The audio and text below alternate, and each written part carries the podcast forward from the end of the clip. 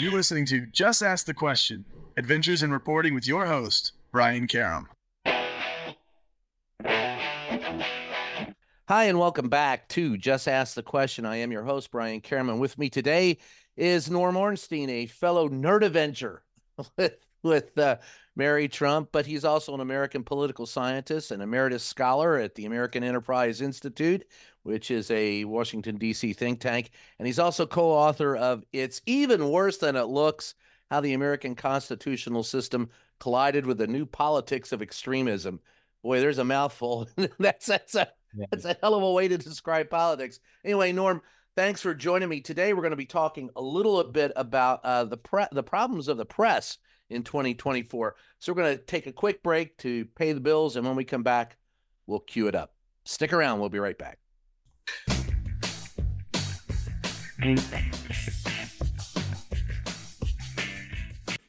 In this modern age of misinformation and deceit, Just Ask the Questions newsletter cuts through the BS and gets to the truth with Brian's in depth articles, columns, and exclusive content not released anywhere else. Get the scoop and stay in the know. Sign up for the Just Ask the Question newsletter now at substack.com slash JATQ podcast.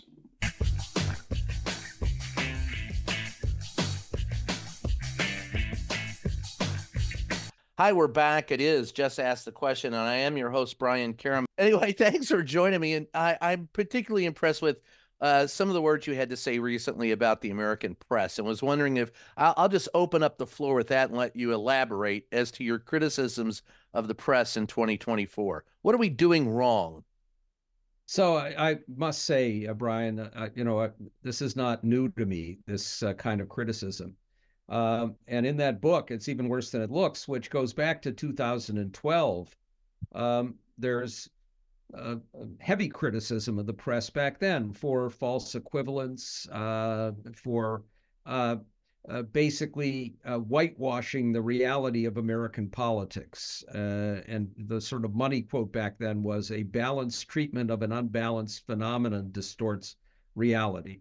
but there was a lot more than that but it's much worse now. And what really triggered my more recent comments is I watched enough cable news. I try not to watch a lot, um, but I dip in and out. And, you know, frankly, one of the things is that when my uh, wife comes into the room where I am, she turns on the news. It's sort of reflexive for her. And so I'm an inadvertent uh, listener. But what I've seen um, which fits previous patterns, is that right now the coverage of politics is wall to wall horse race.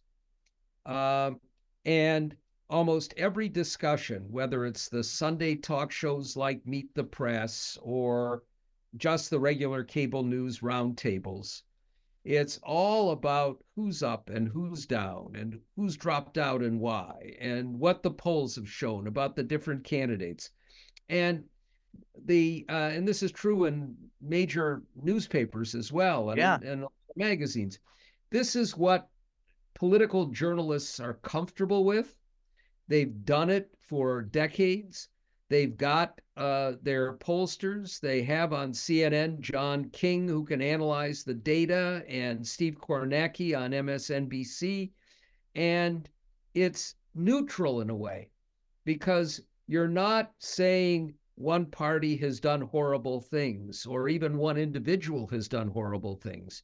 You're doing the same kind of analysis that uh, many of us have watched uh, over the last few weeks in NFL playoffs. Uh, yes. And it's, uh, you know, very little different. Uh, but it's pernicious and uh, dangerous at this point. And it's dangerous for two main reasons. One is in the process of doing this, they are once again normalizing Donald Trump because this is about Trump is up. And it's not about Trump is a, a clear and present and immediate danger to American democracy. And every once in a while, in the process of dealing with the horse race, you'll see something a little bit different. I happened to catch Kristen Welker and meet the press um, interviewing uh, Chris Sununu uh, you know, obviously right. right before the New Hampshire primary and why. And she was asking him why he had endorsed Trump.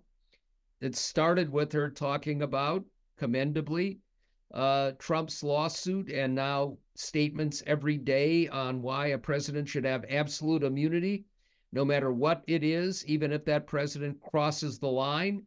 And Sununu said, well, that's terrible. And obviously it can't stand and it's deeply dangerous.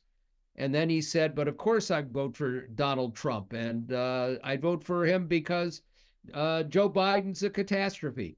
And she pushed him once or twice, but then, as almost always is the case with these interviews, she dropped it and moved on. Most of the things, uh, including you know banner headlines in the Washington Post uh, after uh, uh, DeSantis dropped out, DeSantis drops out, endorses Trump. None of this is saying uh, what a danger this is, and uh, you know the the second reason is that the more there's coverage of the horse race, the less there is a focus on what really matters, which is the stakes of this election. Yeah. And if I one thing with uh, the electronic versions of our news, whether it's cable or broadcast, I would love to see CNN, for example, do a series called The Stakes. And in that series, it would be what would happen in a second Biden term? What would happen in a Trump term to Ukraine, Taiwan, NATO? What would happen to immigrants? What would happen to dissenters? What would happen to the border and Social Security and Medicare and the safety net and abortion and more judges and the operations of the executive branch, the federal employees, if there were a Schedule F, and the core of our uh, government uh, bureaucracy was replaced with a spoil system and a group of flunkies to Donald Trump. Uh, you know what would happen on the uh, at the Defense Department, the State Department, at all of these different places because that's what matters more now than ever. We're not talking about you elect one person as opposed to the other, and there would be a marginal change in our politics. Right. Well, let's. It, you hit on a couple of things there, and that's a lot to unpack. And now you've given me now you've given me uh, uh, an idea for a column this week okay. on, on the stakes, and that's a great way to put it. But why is it that you think that we concentrate solely on the horse race aspect of politics. When there is obviously greater nuance to it this race then i mean i'm going to come out and say it point you know as bluntly as i can i think this is the election that makes or breaks the united states. So yeah why why is it uh, that we're concentrating on the shallow and and the, the meaningless in this election? Yeah and I would take it even further. It's the election that will make or break the United States. Will also make or break the free press. Uh, the people who Trump has called uh, the enemy of the people. So, uh, yeah, well, you know, uh, all of us will end up in some of these Stephen Miller, Steve Bannon concentration camps. Um, but uh, so multiple reasons. I mean, one is it's easy They've done it, they know how to do it, it's easy to do, and they think it captures interest because elections are like the Super Bowl. And, uh, you know, sports fans, people who pay any attention to the news, you're, you know, the sports pages now are filled with um, predictions over what will happen in the two championship games next week uh, before we get to the Super Bowl and analyzing the strengths and weaknesses of the different teams. Uh, so it's easy. That's one reason. But the broader, deeper, and more troubling set of reasons have to do with why, for decades, our press has failed us and failed us because they are one paranoid about being attacked as having a liberal bias, uh, and that goes back many decades. So they bend over backwards to show that they don't, which means they actually show a different Bias. kind of. The second reason is that journalists have been trained, whether it's in journalism schools or on the job, that your uh, role is to point out both sides of a story. And for television journalists, I think the norm has been that Those know- are mutually exclusive terms. Television journalist. I, I Yeah, but right, go ahead. right. Okay. Uh, television quote unquote news. yeah. that this has been true with networks long before uh, cable came to dominate news coverage. That uh, the analogy that's baked in is it's like the law, and viewers are like a jury. And what do you do in a trial? You have a lawyer for one side against a lawyer for the other side, and the cable news network is the judge and uh, you report both sides and then you let the voters decide what is truth. But of course, it's not like the law and it's not like a trial. And, you know, to pick one obvious example, for decades, we would have debates on news shows, whether it was the network Sunday shows or their own news shows or on cable on climate change and it would be a climate denier against a scientist who is a Right. climate scientist. Now, we know that the scientific community is basically 99% climate change is real, human caused, and dangerous, and 1%, nah, it's no big deal, and it's happened before in history, and it's not anything real. And most of those have gotten significant financing from fossil fuel companies and uh, the Koch brothers, among others. But the point there is if you don't follow this stuff and you were watching this even casually, you would think that it was an evenly split debate over whether climate change is Yeah, real. And it's not. And so this model is a fallacious and dangerous model. Uh, Well, let me interrupt there if I Yeah. can uh, to ask this question because this is the one that always everything I've heard you say it's easy ratings, uh, it's failed for decades. We're paranoid to bias. We're trained in our roles. All of this to me, you said one thing. It's ratings. It's money, and to me, correct me if I'm wrong because uh, as I see it, it's not that we're tra- it's that we're not trained. We can't decide. We we believe that vetted factual information Yeah. is equal. If there's a if there's a a guy saying climate change is not real and a, and there's a guy saying climate change is real, we put them both on because we don't know anything better ourselves. And that to me is and, and this is the argument I always make is that it's it boils down to the fact that there are large companies that run most of uh, the media, 95% of what you see, read, or hear, down to what, half a dozen companies, they're not biased to the left or to the right. They're biased to where the money is. And if we're uneducated, that's fine with them as long as we buy what they're giving. It, it bothers me being in a White House press room and listening to some of the reporters' questions and going, you, you don't even know what's happened in the last five years. What the hell are you asking this question for? This is nonsense. That uh, does do you think that that is real? That that that uh, market demand has created any of this?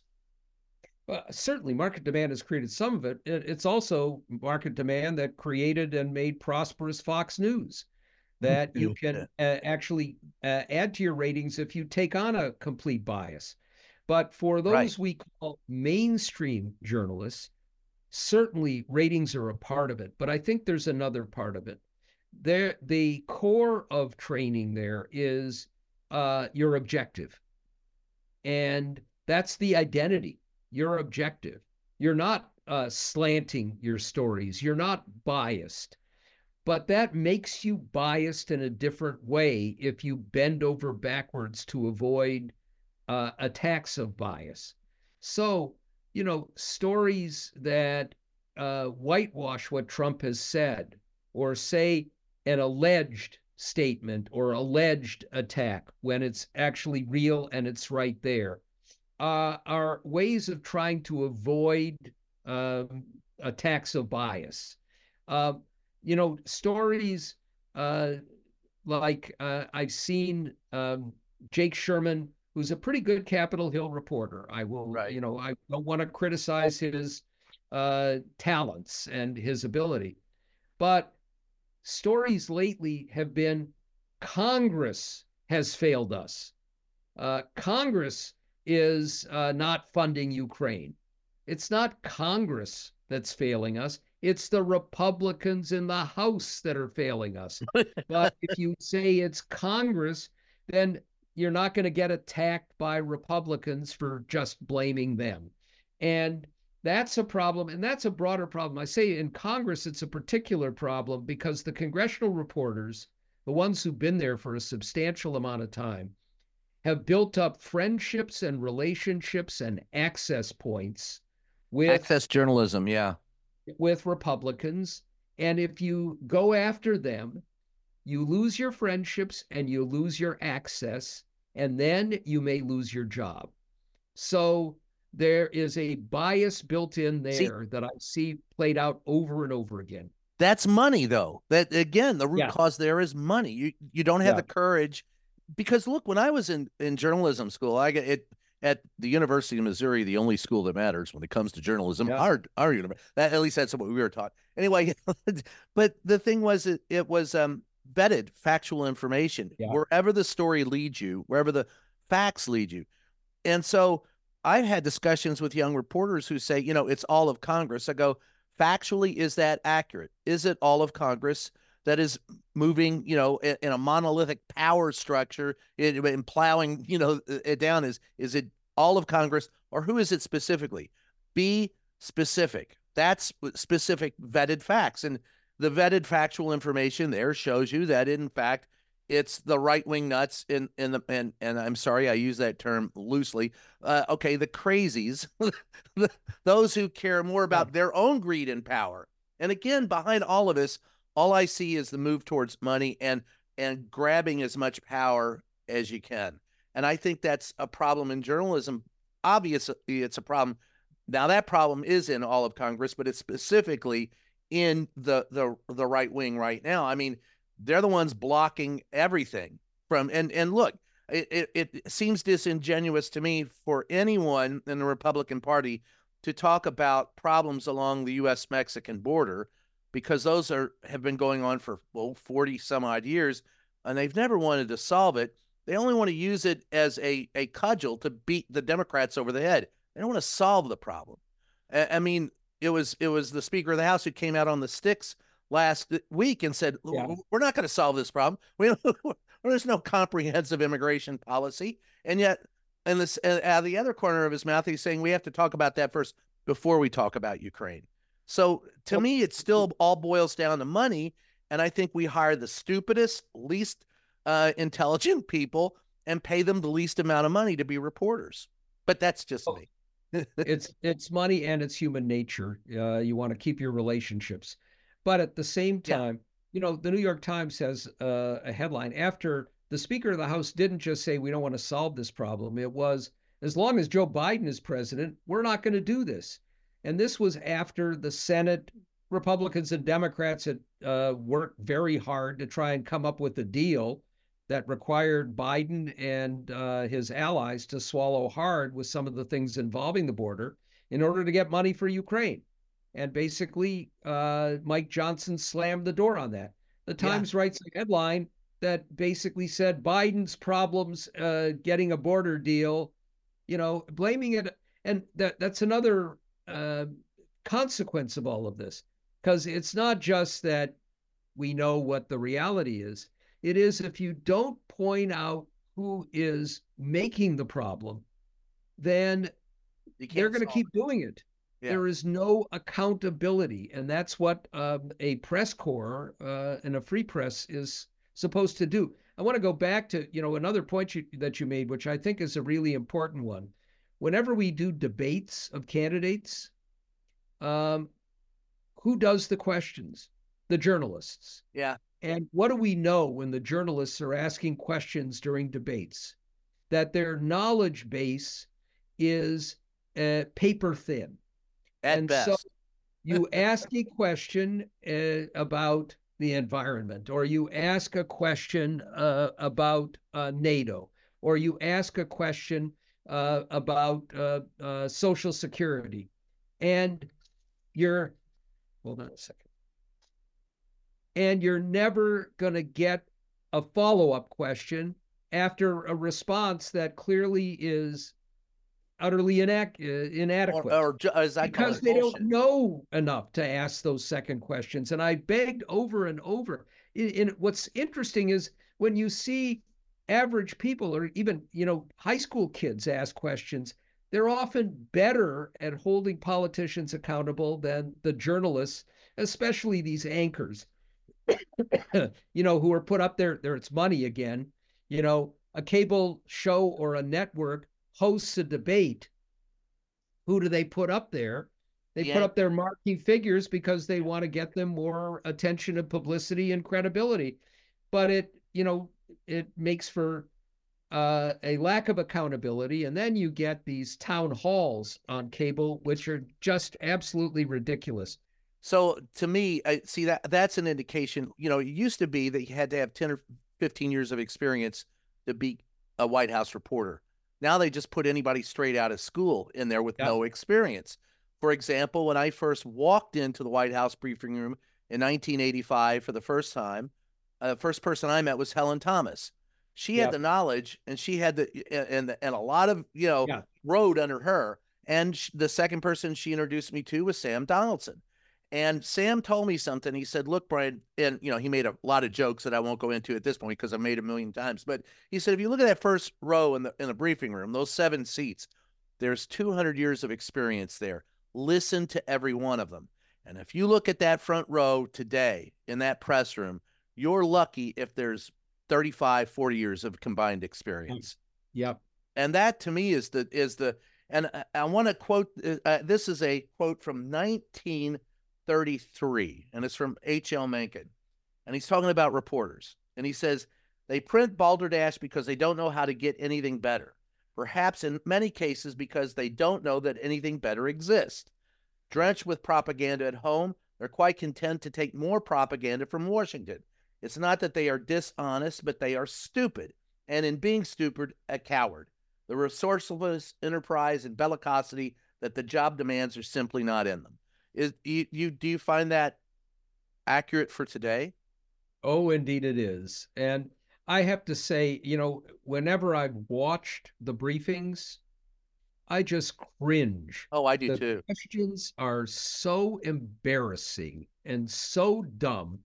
And, you know, the criticism of Biden for not holding regular press conferences, I don't buy because he'd be crazy to hold regular press conferences because you get nothing out of them. There are far better ways to uh, actually even to reach a public and have some accountability. But uh, quality of I, the White House. am sorry. Yeah, I. I agree. the White House press corps. It, the quality, and I'm a member of the White House press corps, and I agree Yeah. with you. I mean, I was some. told, I was told one day, I said, listen, you want to have me in these meetings with him more often because he answers me when I ask him a question. And they go, that's exactly why we don't want you in there. So it, it's, it's, yeah, I don't think that, I think it's, it's both sides. I, and I'm not trying to be the both sides guy, but Yeah. I, I think there are better ways for the president. The president is determined there are better ways to get his message out. And I don't blame him for not want to interact with many of the reporters. I don't want to interact with many of them. But I do think there's a time and a place for good questions. And there are still, I, I'd say there's a handful of good reporters in there. But because of the access journalism, if they want to be in the pool, if they want to get access, they want to see it, they it it's almost it, it, it it's almost in the back of your mind that you do it. it it's almost subconsciously that you do Yeah. it if you have the experience. Now, if you don't and you're just a moron, you're just a moron, and they take advantage of you that way. But your point is taken. I I I, cringe. I'm in those meetings. I'm in that briefing room Yeah. and I cringe and I just go, what the, you know, I, I've often heard there's no such thing as a stupid question, but boy, I, I- Yeah. I, I may have to change my mind on that. And there are a lot of stupid questioners too. Yes. yes. Uh, yeah. Don't get me started.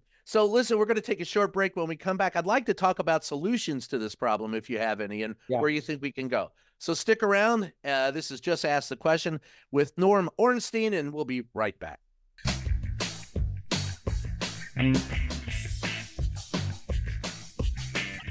Hey, Just Ask the Question podcast listeners. If you've got a second, head on over to Twitter and follow our official page, JATQ Podcast. That's JATQ Podcast.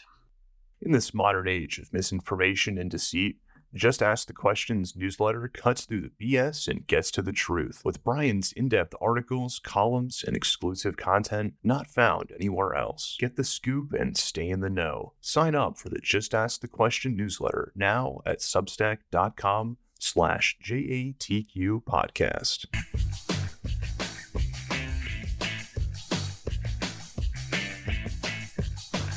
Hi, we're back. It's Just Ask the Question. I am your host, Brian Karem. With me is Norm Ornstein, and Norm and I were talking about uh, the wonders of the press when we took a short break. And we're back. And I guess, Norm, I, the question to ask here, since this is just that, and by the way, you know, I talked about Helen Thomas earlier. The reason why this podcast is called Just Ask the Question is because of Helen. One of the very first pieces of advice she gave me when I walked in the briefing room, she said, don't be afraid to ask your question. Just ask it. It- It's a, then they cannot deny that the issue has been brought up, and they cannot deny that they've been asked. They their their answers may be stupid, they may be non-existent, but the issue is before them. And she made me want to try and research things before I went. I mean, I Yeah. put in a lot of research and a lot of time into questions um, going into, and it doesn't seem like we do that much anymore. Um, No. So I, I guess the question is, what do we do to change it? What do you recommend? So, uh, you know, a large part of this is a change in attitude and approach that has to come from the top down. And that means the top editors and publishers and owners of these major uh, outlets. And I'm getting even more nervous. I watched the Washington Post. I was thrilled when Jeff Bezos bought the Post because I thought what clearly we need with our major news sources, and these are not just sources in and of themselves, they're the guideposts that other uh, journalistic outlets use to go forward. The Times and the Post, uh, and there are a few others as well. Uh, and I thought, you know, Bezos had made it clear that this was something he was doing as a larger public service but now it's gone back to the bottom line gets back to what you said before the money. He's treating this just like any other business that he has. The post has been losing something like a hundred million dollars in the last year that's like you or me uh, having a five dollar bill drop out of our wallets uh, or our pockets and you know uh, it's just too bad or you know the price of one latte um, but they've just stripped the place of some of their better journalists. Uh, their goal now is not to produce the best product imaginable um, and you know abide by their slogan democracy dies in darkness it's to get back to profitability and given the economics of journalism now that's not going to work very well Mm. without as we've seen with so many local papers purchased by Alden Capital, um, where you strip them down into meaninglessness. Um, They just own 500 out an extra papers. Yeah. Yeah. and now you know they sold the Baltimore Sun To to Sinclair. right-wing billionaire uh, who's run Sinclair, and it's pretty clear what's going to happen there as well. Uh, so you know, it's an appeal uh, to uh, their their better angels, which is not the past. Non-existent. no.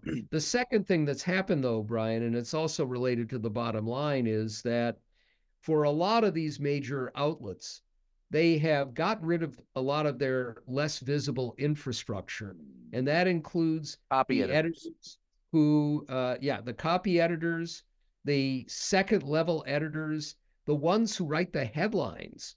And a good part of what I'm seeing is you'll see a news story that may have a little bit of nuance to it, but the headline is distorted both sides. Absolutely. And uh, I had that personally happen to me recently. It, it, it's it's the and what you say, it, and I don't think and and what you what you're talking about now is nuanced, but it is yeah. so important to understand for the day for the reader, the viewer, the listener. If you don't, you know, a journalist is not a blogger. To be, you know, and they have they have people now writing stories and putting them straight online with almost no uh, copy editing at all and then they'll go back later if they if they get in trouble and change something.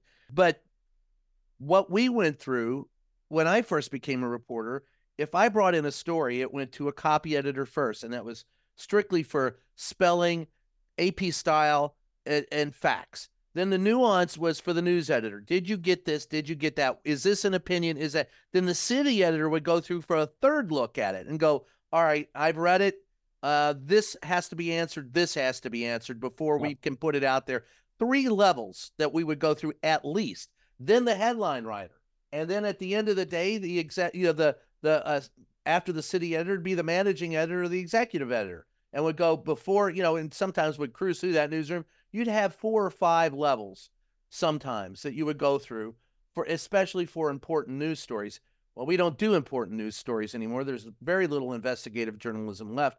And what you're talking about is a need for investment in the product. It's like watching people buy a great car and take the engine out and then try to sell it for more money. And, you know, a couple of things have happened there. Uh, one is, I think outlets have lost whatever backbone they had. Yep. You know, it's no longer without fear or favor. It's trying to make sure that you don't alienate people too much and where they're going to attack you and crap all over you. It's also, though, the modern world. Uh, you know, I remember, as you do, an era where they would take the time to go through these various layers and make sure that they had the story right. Now it's uh, it's got to go up on the web immediately. Uh, because if we don't put it up on the web immediately, somebody else will do that. Now, that also, I mean, there's a part of that that goes way back. I remember when NBC News did full page ads in major newspapers that cost plenty of money, patting themselves on the back because they had gotten a scoop about a vice presidential nominee 12 seconds before anybody else did, yeah. as if that matters, matters. for anything. Um, but now sloppiness takes over because speed matters more than accuracy but it's also, uh, you know, the, uh, I used to have a great deal of respect for the AP. Um, The AP really was one of the gold standard elements of our news, and they understood their responsibility because they were going to be uh, all over the world, and other outlets were going to use them as that gold standard. Now they're running stories that are cringeworthy they're running headlines and tweets. And because, you know, now you have to tweet out the stuff so that people yeah. will pay attention to it. And uh, that's distorted the news and reality as well. But it's also, you know, I, I just was reading about um, what CNN is going through now and what they're trying to do to shape themselves. And they've hired this new CEO, Mark Thompson, who has a, you know, uh, quite a career of accomplishments, most recently at the New York Times as publisher. Um, and he was having a, a, discussion with their team about what they wanted to do. And it was, we've got to, you know, uh, be fair to everybody, put them all out there. When Donald Trump uh, gives a statement or does a rally, we should be covering it because that's what we do. We cover everything and he got pushback from inside, and they had apparently a civil debate about it. but it's that kind of mindset because it's not that you're putting on. He was saying Donald, that they need to do that, or he was pushing Yeah. back against that. No, he was saying that they need to do that, and he got pushback from people Okay. inside. But uh, you know, it's not like, all right, we're going to show. And what they did uh, last week, which sort of took me back uh, uh, almost a nightmare to 2016, was uh, after Iowa, and the results were in. They had the empty microphone up for a while. So CNN has the picture of the empty microphone waiting there for Trump to come out, um, which again basically sends a signal this is the important thing and it's official. And it would be one thing, and this is true what you see with these town hall meetings as well. If you had a constant chyron running saying, this is a lie, this is absolutely inaccurate, here's the reality. I could stomach that, even though um, I think it's still giving more legitimacy than um, a figure who's a narcissistic sociopath deserves. But they don't do that. Don't and mince words. get away with it. Well, they let them get away with it. Yes. And again, it's partly because the reporters don't know enough to keep asking, or because they just get beaten down. And the uh, the people spewing the lies, the political figures who do, know that if they just keep repeating their talking points, if they keep uh, evading a, a response, that at some point the interviewer is going to get tired of it and move on, and they get away with it. And that, of course, is what happened with Chris Sununu. Uh, Right. The, the uh, So what's the what's the solution? Do you have one? so we have to at, at one, you know, probably two things. First is we have to just keep pounding away at every editor, producer, senior figure, and reporter that we know, embarrassing them, including in public when they uh, do really bad things, uh, and trying to use the pressure of peers to move them in a better direction. I wish I could say that that was uh, really effective, but so far I haven't seen much of it. Although there are more Hire better executives. Yeah, Many of the executives now who are pushing back uh, Yeah. than we've seen before. I mean, for a long time, I felt kind of lonely out there. I had Jay Rosen at NYU, who's long been, you know, a champion of trying to change the mindset of journalists. Jim Fallows has just been terrific on this, and um, we had John Harwood, and um, we've had Jill Lawrence, and we've had, you know, several others who have uh, understood this. Uh, Yeah, some you- of them, that's less lonely than I've felt in the White House briefing some of them, of course, fired from their jobs. Yeah. part of consequence of that. The second thing is we've got to build better organizations, different ones that handle this the right way, and hope that they will be funded well enough and uh, and uh, talented enough that people begin to go there to get uh, the real uh, reality of what's out there, which is what news is supposed to do. I'll go and I'll go one further. This is my my big. I, I go back to Ben Bagdikian, who said, Yeah. "If you want real diversity of reporting, you have to have diversity of ownership." So I say, Yeah. bust up the media monopolies, uh, get more reporters out in the field, smaller news organizations that are much better at covering. I think you got to build it from a local, uh, instead of national down, local up. It's got to be community that's the backbone of, of journalism. And I remember one time, I you know I, I ran uh, newspapers for many years, and I had a reporter come to me one time and say, you know, I, I heard my city editor make a uh, an assignment, and the reporter came over and said, well, this is what I think. And I walked over and said, I don't care what you think. I barely care what I think. What do you know?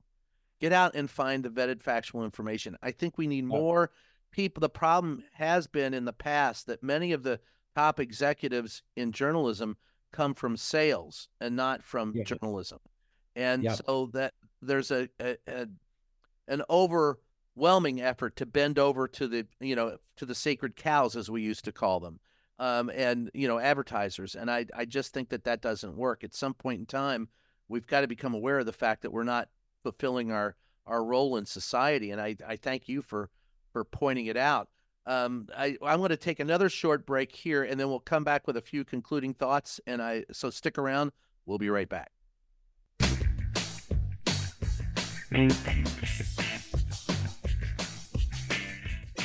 Hey, you. Yeah, you. We're talking to you, and we need your help.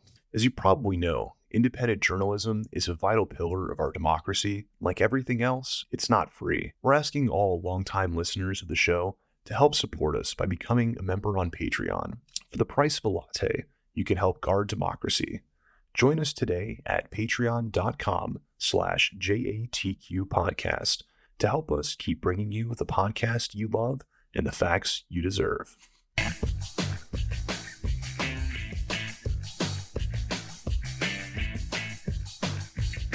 Hi, we are back. It is Just Ask the Question. I am your host, Brian Karem. With me is the fantastic uh, fellow nerd avenger, Norm Ornstein. Norm, I, I always enjoy you on when we're all together on the on the nerdcasts because yeah. you make more sense than the rest of us. But I, I guess that I'd like to close with this. Are you hopeful for journalism in the future, or do you think that we're going to have? I mean, you've said that this is the make or break election for the free press. Where do you see us a year from now? I am more nervous than hopeful, Brian.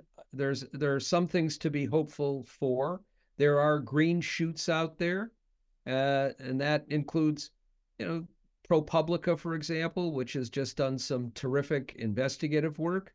We have some outlets, national ones like the New Republic, now really uh, uh, doing, I think, well uh, under uh, Mike Tomasky. Um, we're seeing, uh, I think, at least a little bit more recognition uh, by some of our major journalist friends um, about how important it is to focus on what the stakes are. But having said that, all of the pathologies that we've talked about throughout this broadcast, and that includes the enormous commercial pressures uh, that almost every outlet is facing. Very few are flush right now. Um, you know, newspapers are struggling, uh, even the uh, top ones. Um, cable news is in trouble. Um, networks are basically cutting way back on news. Uh, uh, it's no longer, as it was for many years, the flagship uh, for them. It's kind of a burden. Uh, and the mindset, uh, you know, that I think it's another thing that journalists are trained in. It's never complain, never explain. Well, now it's complain and bitch, but you don't back down when you do something wrong or you do something stupid, um, you uh, double down. And uh, so uh, we got a lot of work to do. So, uh, a last question for you: Do you think Donald Trump gets reelected? Uh, I I will tell you if it's a two man race, if it's Biden Trump, I'm pretty confident Biden wins in the end, I think Trump gets unmasked enough that he scares enough voters. What really worries me is the pernicious third party efforts, starting with uh, no labels. And, but then, you know, including Jill Stein and Robert Kennedy Jr. and, uh, and even Cornel West. Uh, you know, to win this election, Biden needs an energized base and he needs uh, those maybe 250,000 suburban college educated Republicans and independents in the seven states that matter who are not thrilled with Biden, but despise Trump. And if it's binary, I think they still swallow hard and vote for Biden. If they have an option you know, a, uh, a Joe Manchin, a Larry Hogan. Um, it's going to be easy, too easy to rationalize that you don't have to vote for either of these two people you don't like much. Um, and that could make the difference. It can make a difference in enough states. And now we see, I mean, what really scares me about no labels is now they're talking about how, well, if the election goes to the House, maybe we can get a coalition government. And, you know, if they peel off uh, even a couple of electoral votes. Um, you know, the uh, individual district in Maine or Nebraska um, uh, for uh, the, that enables Trump to win. Yeah. If uh, they somehow manage to win a state, we know what happens if the election goes to the House. They vote by state. The Republicans will have a majority of state delegations. It's a way to elect Trump. So there are too many variables out there that go beyond whether it's Biden versus Trump that leave me very nervous. It leaves me very nervous, but I'm still not convinced that Donald Trump's going to be on the ballot come November for a variety of different reasons. I've yet to see uh, it. It and for them to wrap up this, you know, we're talking now on the eve of New Hampshire, and he's only got one opponent. That just leaves. I know he feels com- that would make him feel comfortable, but to me, I find it laughable because you wrap up that nomination process so early. There is just so much room, so much oxygen left in the room for things to happen, and Donald Trump is volatile. That's so I and I don't know if he dodges ninety one uh, you know, different uh, yeah. felony charges in four different jurisdictions. He ain't Neo in the Matrix. So uh, no, so. and uh, you know, if he's in jail, uh, we will all feel a little bit more comfortable uh, because uh, that's where he belongs. Yes, he, for the rest of his life. that's yep. exactly where he belongs. Yep. Well, yep. listen, uh, Norm, I appreciate you joining us, and I'd love to have you back to talk more as we get closer to the uh, election. Uh, the name of this show is called. Oh, wait a minute! I'll let you plug anything you want before we take off. Uh, I do a podcast as well uh, called Words Matter with uh, the wonderful physician and all-round uh, knowledgeable person Kavita Patel uh, on the DSR network. But I will be delighted uh, to come back and we'll see if you can just ask another question. Oh, we'll try. it's called Just Ask a Question. We want to thank our our viewers and our listeners. We're number two in independent presidential podcasts and number three in politics. So uh, thanks for joining us, and we'll catch you next time.